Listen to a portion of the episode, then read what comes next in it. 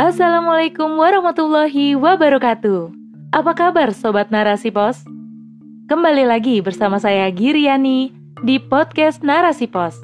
Narasipos.com Cerdas dalam literasi media, bijak menangkap peristiwa kunci.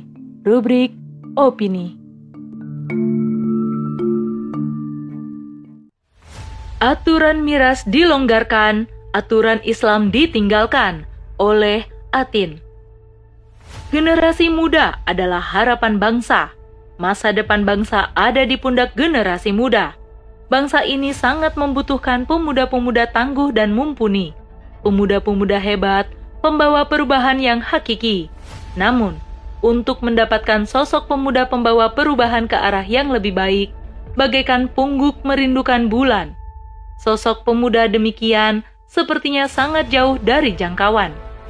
Wajar saja jika siapa pun merasa pesimis, apalagi ketika para pemangku kekuasaan justru mengeluarkan kebijakan yang bikin miris, kebijakan yang sangat merugikan, terutama bagi para generasi muda. Kebijakan tersebut berisi aturan yang dikeluarkan oleh Kemendak dalam Permendak RI nomor 20 tahun 2021 tentang kebijakan dan pengaturan impor, yang salah satunya adalah impor miras. Aturan impor miras ini mendapat kritik dari Majelis Ulama Indonesia. Menurut Ketua MUI, Holil Nafis, kebijakan tersebut memihak kepentingan wisatawan asing yang datang ke Indonesia. Namun di sisi lain, justru merugikan anak bangsa dan pendapatan negara. Hal tersebut disampaikan Holil Nafis pada Minggu 7 November 2021. Kerugian yang dimaksud terlihat dari perubahan pasal 27 Permendak tahun 2014 yang memberikan batas minuman beralkohol di bawah 1000 ml menjadi 2500 ml dalam Permendak yang baru tersebut. Pelonggaran ini tentu akan berpengaruh kepada perilaku masyarakat serta dampak buruk yang diakibatkan dari kebijakan tentang minuman keras ini. Kebijakan tersebut tentu menjadi tanda tanya besar bagi masyarakat. Mengapa negara begitu mudahnya mengeluarkan kebijakan tanpa memikirkan akibat dari kebijakan tersebut? Bukankah tanpa adanya kebijakan yang baru, berbagai keburukan dan tindak kejahatan yang diakibatkan oleh miras sudah begitu merajalela kerusakan moral generasi muda yang sudah begitu nyata membuat para orang tua menangis dan mengelus dada. Ditambah lagi dengan banyaknya kemaksiatan lain yang melanda dunia remaja. Remaja begitu mudahnya terjerumus ke dalam jurang kemaksiatan, maraknya pergaulan bebas, kecanduan narkoba, tawuran antar remaja, dan segudang keburukan seolah mengepung dunia remaja. Dunia remaja yang indah dan seharusnya diisi dengan hal-hal baik, ternyata direnggut paksa oleh berbagai keburukan yang terus menghadang. Lantas, ke mana para remaja harus mengadu, sedangkan para orang tua pun mengalami jalan buntu dalam mendidik dan mengarahkan anak remajanya. Peran masyarakat juga tidak banyak membantu. Masyarakat hanya memberi respons jika sudah ada peristiwa yang terjadi. Contohnya, bila ada sekelompok anak muda yang keracunan, bahkan meninggal akibat minuman keras. Respons yang muncul hanya sebentar dan mudah menghilang dari perhatian mereka. Begitu juga negara yang membisu dan pura-pura tidak tahu kerusakan yang ditimbulkan dari pengaruh miras yang menghadirkan kesenangan sesaat yang semu. Berbagai respon dan reaksi di tengah masyarakat terkait miras memang memprihatinkan masyarakat yang individualis dan egois ternyata juga sejalan dengan peran negara yang tidak memperhatikan urusan rakyatnya. Negara lebih memprioritaskan kepentingan wisatawan asing agar mau datang ke negeri ini dengan alasan menambah pemasukan negara. Negara hanya berpikir untuk meraup keuntungan sebanyak-banyaknya dengan mengorbankan generasi mudanya. Apa yang dilakukan oleh negara memang bukanlah hal yang mengagetkan. Hal itu memang sesuai dengan sistem rusak yang diadopsi negara. Sistem yang hanya mementingkan materi dunia, sistem yang tidak peduli akan baik buruknya sebuah aturan. Semua dilakukan agar keinginannya tercapai. Itulah sistem rusak kapitalis liberal.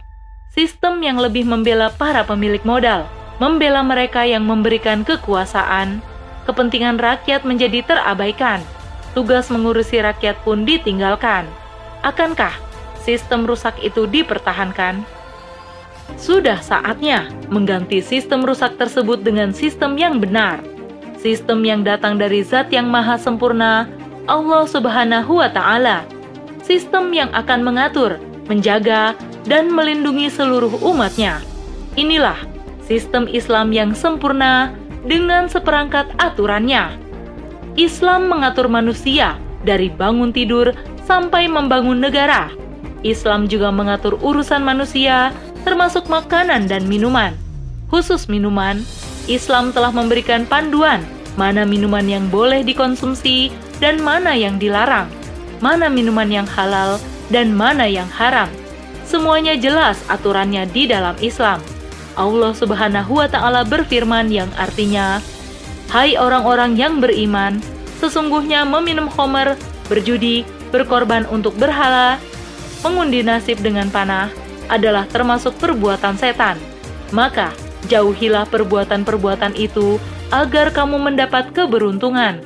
Quran Surat Al-Ma'idah ayat 90 Keharuman miras atau homer juga dijelaskan Rasulullah Shallallahu Alaihi Wasallam dalam sabdanya.